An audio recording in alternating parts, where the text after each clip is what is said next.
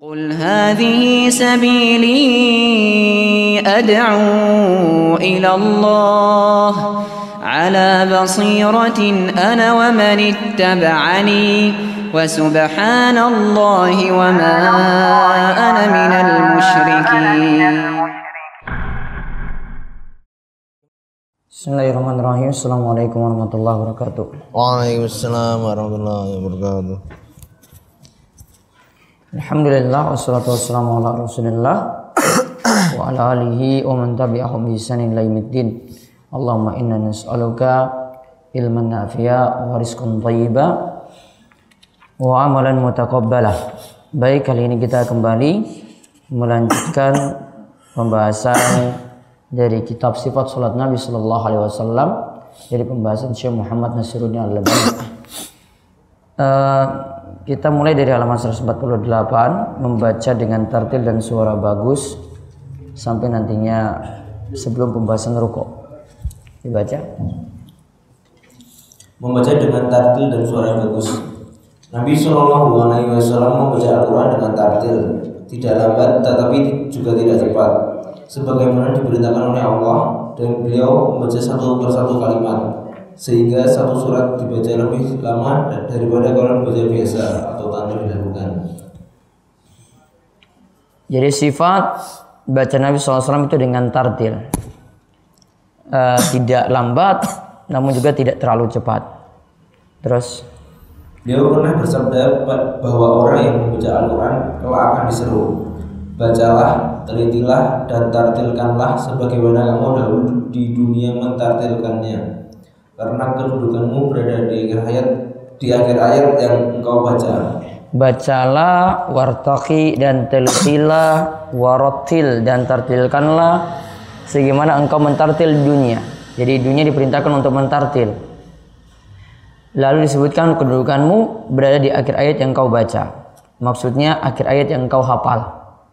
Jadi ini keutamaan, hadis ini menunjukkan keutamaan orang yang membaca Al-Quran dan menghafalkannya.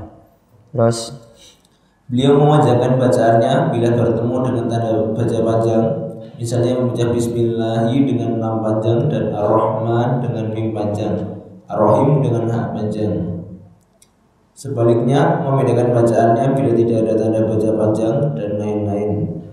Terus. Terkadang beliau berhenti pada akhir ayat seperti diterangkan di atas.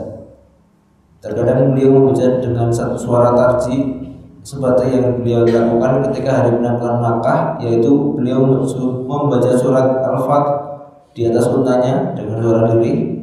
Abdullah bin Mughafar meriwayatkan bacaan tarji Nabi Shallallahu Alaihi Wasallam seperti ini. A A A. Lihat footnote 202. Tentang tarji ini Hafiz Ibnu Hajar berkata, dia adalah berdekatannya jatuhnya harokat dalam membaca. Arti asalnya ialah mengulang. Tarji'us saud artinya pengulangan suara di tenggorokan. Kata Al-Munawi, hal itu biasanya dilakukan ketika seseorang dalam keadaan gembira dan lapang hati. Nabi Shallallahu Alaihi Wasallam banyak melakukan hal ini dalam melakukan kota Makkah. Ya, jadi mengulang-ulang apa yang dibaca. Terus uh, beliau menyuruh membaca. Beliau menyuruh membaca Al-Quran dengan suara bagus seperti sabdanya. Perindahlah Al-Quran dengan suara kamu karena suara yang bagus menambah keindahan Al-Quran. Nah tadi sebelumnya baca tartil. Kalau di sini memperbagus membaca Al-Quran. Terus Beliau juga bersabda, orang yang paling baik suaranya dalam membaca Al-Quran yaitu bila engkau dengarkan bacaannya, engkau mengira dia orang yang takut kepada Allah. Engkau mengira dia orang yang takut pada Allah. Berarti bagusnya bacaan itu bukan sekedar uh, lahiriah saja, artinya yang di luar saja, namun menunjukkan batin juga harus bagus. Terus beliau memerintahkan membaca Al-Quran dengan melakukannya seperti sabdanya. Pelajarilah, pelajarilah kitab Allah, tentukanlah jadwal membacanya, tekunlah dan lakukanlah bacaannya. Demi Allah yang menggenggam jiwaku, Sesungguhnya hafalan Al-Quran lebih cepat terlepas dari dirimu dibanding dengan unta yang terlepas dari tali penambatnya. Maka disuruh ulang-ulang hafalan Al-Quran. Dan sini juga diperintah supaya melakukannya. Nanti saya jelaskan melakukan itu bagaimana. Terus Beliau bersabda, Bukanlah dari golongan kami orang yang tidak suka melakukan bacaan Al-Quran. Laisa minna malam yataghanna bil Quran. Bukanlah dari golongan kami orang yang tidak suka melakukan bacaan Al-Quran. Terus Beliau juga bersabda, Allah tiada memberi izin melakukan sesuatu dalam lafaz lain disebutkan sebagaimana dia memberi izin kepada nabinya untuk melakukan melakukan bacaan Al-Quran dengan suara keras. Terus Nabi bersabda pada Abu Musa al-Ash'ari, Sekiranya engkau melihatku ketika aku mendengarkan engkau membaca Al-Quran semalam, sebenarnya engkau telah dikaruniai seruling atau suara bagus. Dari salah satu seruling keluarga Daud, Abu Musa menjawab, kalau aku tahu Tuhan ada di tempatku semalam, niscaya suara saya akan saya perbagus. Nah, di sini yang punya suara bagus juga adalah Abu Musa al-Ash'ari. Uh, diberi catatan tentang hadis tadi laisa minna ma yataghanna bil Qur'an mal lam yataghanna bil Qur'an. Tidak termasuk golongan kami orang yang tidak memperbagus ketika memper, uh, membaca ayat Al-Qur'an. Memperbagus di sini memperindah. Memperbagus ini memperindah.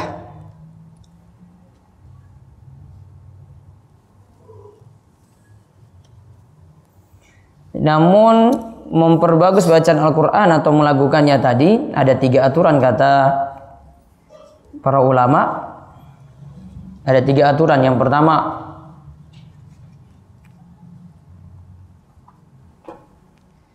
jangan sampai keluar dari kaidah dan aturan tajwid. Jangan sampai keluar dari kaidah dan aturan tajwid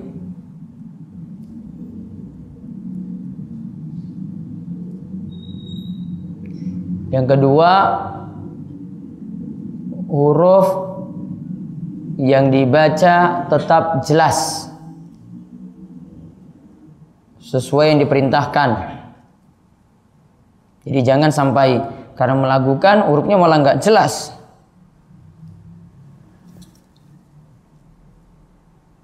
Kalau yang pertama tadi jangan sampai keluar dari kaidah dan aturan tajwid. Yang kedua huruf yang dibaca tetap jelas. Yang ketiga, tidak boleh serupa dengan lagu-lagu yang biasa dinyanyikan. Tidak boleh serupa dengan lagu-lagu yang biasa dinyanyikan.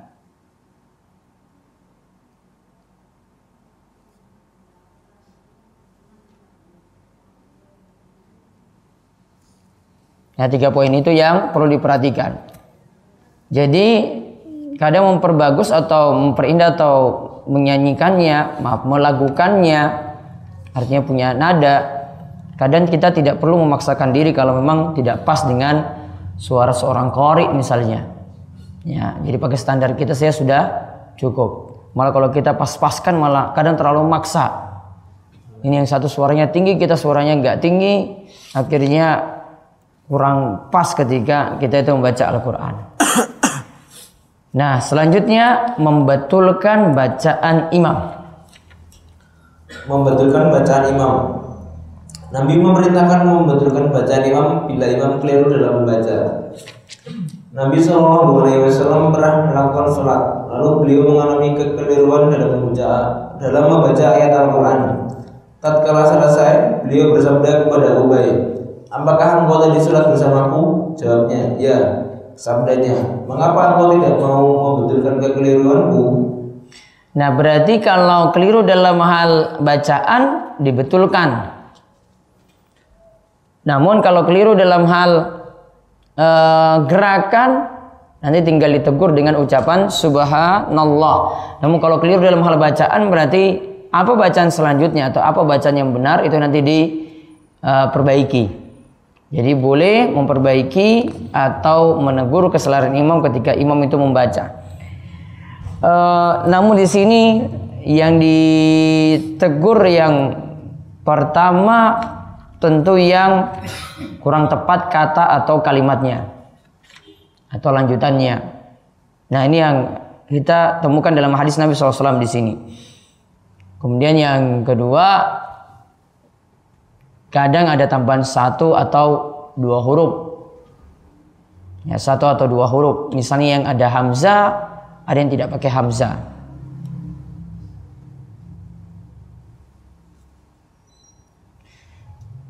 Misalnya ada imam yang pakai akul huwallahu ahad. A di depan. Akul huwallahu ahad. As itu artinya apakah? Apakah katakanlah Allah itu Maha Esa. Nah, tambahan satu huruf. Nah, itu bisa diingatkan. Jadi yang tepat cuma kul huwallahu ahad. Nah, namun nanti kalau tidak ketepatan antara bacaan itu misalnya kurang kesempurnaan ya dari penyebutan harokat-harokat ya ini nanti dilihat kalau tidak sampai keluar dari makna maka tidak sampai merusak bacaan sekarang 17 membaca ta'ud membaca ta'ud dan meludah ketika sholat untuk menghindari keraguan nah jadi ketika sholat uh, boleh meludah untuk menghilangkan keraguan. Kita lihat dulu prakteknya. Utsman bin Abu As berkata kepada Nabi Shallallahu Alaihi Wasallam, Wahai Rasulullah, setan telah mengganggu ketika aku membaca bacaan dalam sholat, sehingga bacaanku menjadi kacau. Rasulullah Shallallahu Alaihi Wasallam bersabda, itulah setan yang bernama khinzib. Jika kamu merasakan gangguannya, bacalah ta'awud dan meludahlah ke sebelah kirimu tiga kali. Dia berkata, saya lakukan hal itu kemudian Allah menghilangkan keraguan dari diriku. Taib. Ludahlah ke sebelah kiri sebanyak tiga kali. Itulah setan yang tadi bernama khinsib. Jika kamu merasakan gangguan, bacalah ta'awudz. A'udzubillahiminasyaitonirrajim. Kemudian ludahlah ke sebelah kiri tiga kali. Dia berkata saya lakukan hal itu kemudian Allah menghilangkan keraguan dari diriku. Nah nanti di sini dilihat-lihat ya karena kalau ini dalam hal sholat jamaah, nanti mengganggu jamaah sebelah kiri. Ya maka ini perlu ditimbang-timbang. Yang penting di sini baca ta'awudznya. Ya ini baca ta'awudznya. Disuruh ludah, ludah benaran dikumpulkan banyak-banyak ludah nggak kiri. Ya, ini kadang praktek nanti tinggal melihat ini keadaannya bagaimana gitu. Ya, yang penting di sini ta'awudznya. Karena setan makin jauh dengan ta'awudz. Nanti nanti kita lihat perkataan para ulama yang benar itu tentang apa. Yang jelas tidak meludah ke kawannya samping kiri tidak. Namun ini ada keraguan-raguan. Ini bagi orang yang sholat sendiri. Ya, ini bagi orang yang sholat sendiri dia lagi baca sendiri kemudian dia mengalami keraguan-raguan ketika itu. Coba baca sebelum nanti rukuk sedikit tentang rukuk sekarang. Tadi sudah bacaan ya. Jadi berurutan beliau beliau berturut-turut sampai bacaan masalah bacaan selesai baca surat. Nah, sekarang tentang masalah ruku. Ruku. Setelah membaca Al-Quran, lalu Rasulullah SAW berdiri sejenak. Kemudian beliau mengatakan kanan dan tangan kirinya. Seperti nah, berarti ketika ruku turun angkat tangan. Kaidahnya masuk atau tidak? Masuk. Yang kemarin masuk ya? Masuk. Uh, angkat tangan itu ada ketika bukan turun sujud, bukan bangkit dari sujud. Dan ini ketika turun rokok. Masuk kaidah ya? Ya, terus seperti yang sudah dijelaskan pada pembicaraan takbiratul ihram. Takbiratul ihram sebelumnya ya. Lalu beliau mengucapkan Allah Akbar lalu lalu ruku. Terus Nabi memerintahkan kedua hal tersebut kepada orang yang sholatnya salah sebagaimana sabdanya. Jadi kepada orang yang disebut musik sholatu, orang yang sholatnya salah. Jadi hadis musik sholat tuh orang yang sholatnya salah ini jadi hadis pokok dalam sifat sholat Nabi Wasallam karena ketika itu Nabi SAW langsung ajarkan sholat yang benar. Dia keliru ini Nabi betulkan. Ini yang benar seperti ini seperti ini. Maka selalu jadi hadis pokok ketika membahas sifat sholat Nabi Wasallam. Terus Sesungguhnya salat seseorang tidak sempurna sebelum menyempurnakan wudhunya seperti yang diberitakan oleh Allah. Kemudian bertakbir, bertahmid, mengagungkan Allah, membaca ayat Al-Quran yang dihafalnya, kemudian bertakbir, ruku dengan meletakkan tangan pada lututnya dengan tumanina sehingga ruas tulang belakangnya mapan dan lurus. Nah lihat cara ruku di situ, kemudian bertakbir, lalu ruku dengan meletakkan tangan pada lututnya, tangan pada lutut, bukan pada yang bawahnya lagi apa? Betis bukan, pada lututnya. Dengan tumak nina Artinya di sini ruas tulang belakangnya mapan dan lurus. Jadi punggung itu lurus dulu, nah itu baru dapat tumak nina. Jadi kalau tangan juga sudah lurus, itu punggung akan ikut lurus. Namun di sini perintahkan tumak nina. Jadi mapan dulu. Jadi nggak langsung Allah Akbar langsung tek, naik lagi nggak. Mapan dulu, tenang, baca bacaan zikir. Ketika rukuk baru kemudian bangkit. Nah kemudian cara rukuk. Pertama, cara ruku. Nabi Shallallahu Alaihi Wasallam meletakkan kedua telapak tangannya pada kedua lututnya. Nabi SAW meletakkan kedua telapak tangannya pada kedua lututnya. Ya seperti keterangan tadi. Terus Beliau menyuruh para sahabat berbuat demikian. Beliau juga menyuruh berbuat demikian orang yang sholatnya salah. Beliau menekankan kedua tangan pada kedua lututnya atau seolah ia memegang kedua lututnya. Nah, jadi ta uh, tangannya Nabi tekan pada kedua lututnya. Artinya Nabi SAW menggenggam kedua lututnya tadi. Terus Beliau merenggang jari-jarinya. renggangkan. Jadi bukan rapat gini pegang lutut, namun renggangkan. Terus Beliau menyuruh orang yang sholatnya salah berbuat demikian sebagaimana sabdanya. Jika kamu ruku, letakkanlah kedua tanganmu pada kedua lututmu, kemudian renggangkanlah jari-jarimu, kemudian tenanglah sampai ruas tulang belakangmu mantap di tempatnya. kemudian tenanglah sampai ruas tulang belakangmu mantap di tempatnya. Tadi hadis seperti tadi. Terus Nabi merenggangkan kedua sikunya dari lambungnya. Nabi merenggangkan kedua sikunya dari lambungnya. Jadi sikunya bukan nekuk gini, namun ketika kita rokok ya eh, keadaan siku ya sama seperti kita lihat nanti ketika badan kita itu lurus dan nanti memegang lutut. Terus Beliau bila beliau ruku, beliau meluruskan dan meratakan punggungnya. ya lihat punggung rata lalu Sehingga bila air diturunkan di atas punggung beliau, air air tersebut tidak akan bergerak. Nah, karena kalau agak naik air jatuh. Kalau agak turun juga air jatuh. Berarti seperti air itu tidak bergerak nantinya ketika orang itu rukuk untuk punggungnya. Terus Kepada orang yang sholatnya salah, beliau bersabda, jika kamu ruku, letakkanlah kedua tanganmu pada kedua lututmu dan luruskanlah punggungmu serta tekanlah tekankan tanganmu untuk ruku. terus Nabi Shallallahu Alaihi Wasallam tidak mendongakkan kepalanya dan tidak pula menundukkannya. jadi te- terus tetapi Tetapi tengah-tengah antara kedua keadaan tersebut, jadi tidak dengar ah dia ke atas gini terus tidak terlalu nekuk. Kalau lihat ke tempat sujud ya keadaannya standar. Tengah-tengah antara dengak dan tekuk. Lalu wajib tenang dalam rukuk. wajib tenang dalam dalam ruku.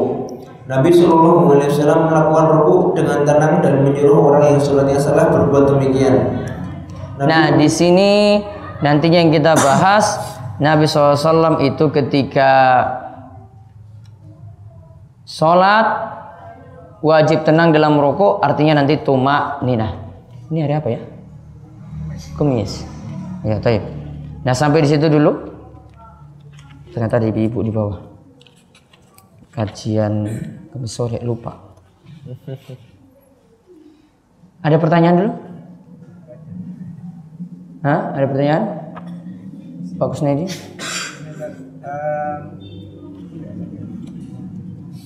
Eh, membatalkan baca imam ketika imam itu kan membacanya cepat ya kita tahu kesalahannya cuma dia kan terus gitu ya itu apa yang kita lakukan Ustaz? maksudnya kan jadi sampai sampai ketutup gitu udah beberapa ayat eh, tiga atau sampai lima ayat setelahnya karena saking dia itu bacanya agak cepat gitu Hmm. Bisa dibetulkan kalau masih bisa eh, imamnya pahami ya di tengah-tengah nggak apa-apa dibetulkan. Kalau imamnya itu paham seperti itu, namun kalau tidak ya ya sudah nanti akhir sholat mungkin baru dibetulkan nggak masalah. Ada lagi? batasan imam untuk gimana? Apakah eh, panjang pendek dan tertukarnya harokat huruf juga wajib kita betulkan? Kadang imam juga terlalu cepat bacanya, yakin padahal itu harokatnya salah gitu. Kalau itu ya diperbaiki. Nanti berubah nanti panjang pendeknya. Terutama panjang pendek itu kelihatan jelas.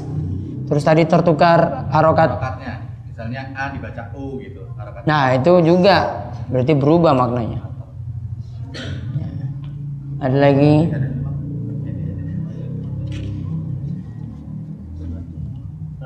Ya, Kalau adan dengan pakai nada lagu Jawa itu termasuk lagam Jawa. Ya, selama tidak keluar dari makna. Ada sepuh-sepuh seperti itu. Lagamnya nggak masalah, lagamnya. Terus, di beberapa tempat mesti di Depok saya pernah lihat ada imam yang dia baca Quran. Dia jadi imam. Jadi musafnya dia pegang. Enggak, Musafir Oh, taruh di depan. Dibuka. Baca satu halaman begitu. Dari riwayat Aisyah masih boleh untuk baca Al-Quran sambil melihat mushaf. Masih dibolehkan. Ada riwayat-riwayat yang masih membolehkan. Namun disarankan uh, baca Al-Quran. Faqra'u ma tayassar minal Quran. Bacalah apa yang mudah dari kalian dari Al-Quran yang dihafal. Itu lebih bagus. Ada lagi? Eh, eh,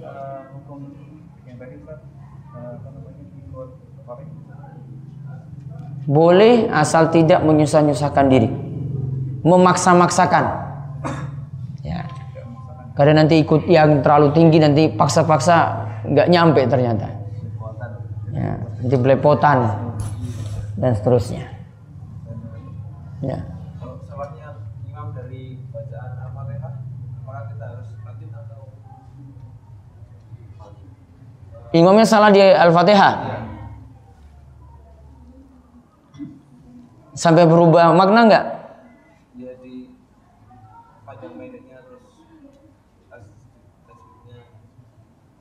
Ada tajwid mah yang yang cuma tambahan saja. Namun kalau sampai merubah makna itu baru fatal dalam masalah ini. Atau kurang tasdid atau eh, nambahi huruf, nah itu baru. kan Walap, nah itu baru keliru dalam masalah ini. Ya, dilengsarkan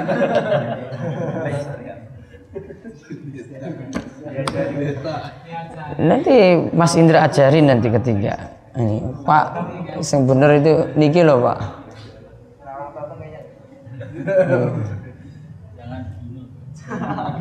Ada dulu, ada lagi? Nomor 155 Ya. Sholat tidak sempurna sebelum menyempurnakan wudhu Dan katanya kan hal-hal yang menjadikan wudhu tidak sempurna Mungkin apa, kena cat atau sebagian yang bentur basuh atau Hatta yusbighal udu sampai menyempurnakan udu. Menyempurnakan udu ada dua macam. Yaitu wajibnya dipenuhi, kemudian yang kedua sunnah-sunnahnya ditambah. Yang dimaksud dengan menyempurnakan wudhu di sini kadang dua itu. Jadi wajibnya dipenuhi atau ditambah lagi dengan sunnah-sunnah wudhu. Tangan di sela-sela ini sunnah wudhu. Kalau masalah yang bagian nggak kena air Nah, itu berarti kurang rukun. Ada yang tidak kebasuh menjadikan wudhunya harus diulangi atau memang menjadikan wudhunya jadi harus diulangi bermasalah. Jadi catnya dihilangkan baru dia itu berwudhu.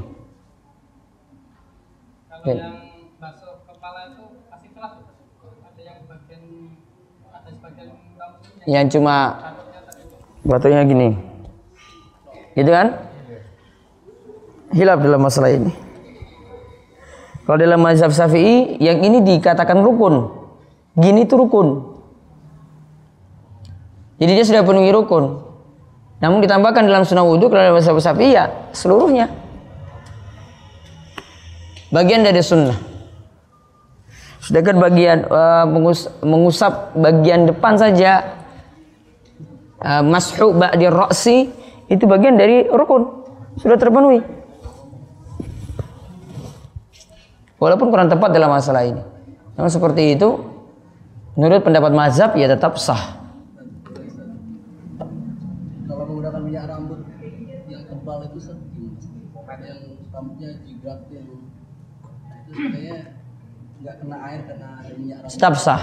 Karena kepala atau rambut itu tidak diperintahkan untuk seluruh bagian itu kena. Karena disebut mas. Mas itu artinya mengusap sedangkan kalau mencuci nah itu baru diperintahkan seperti itu mencuci pada tangan gini kena semua yang kalau rambut nggak mesti perfect 100% seluruh bagian rambut kena nggak mayoritasnya itu kena sudah itu saja kita cukupkan.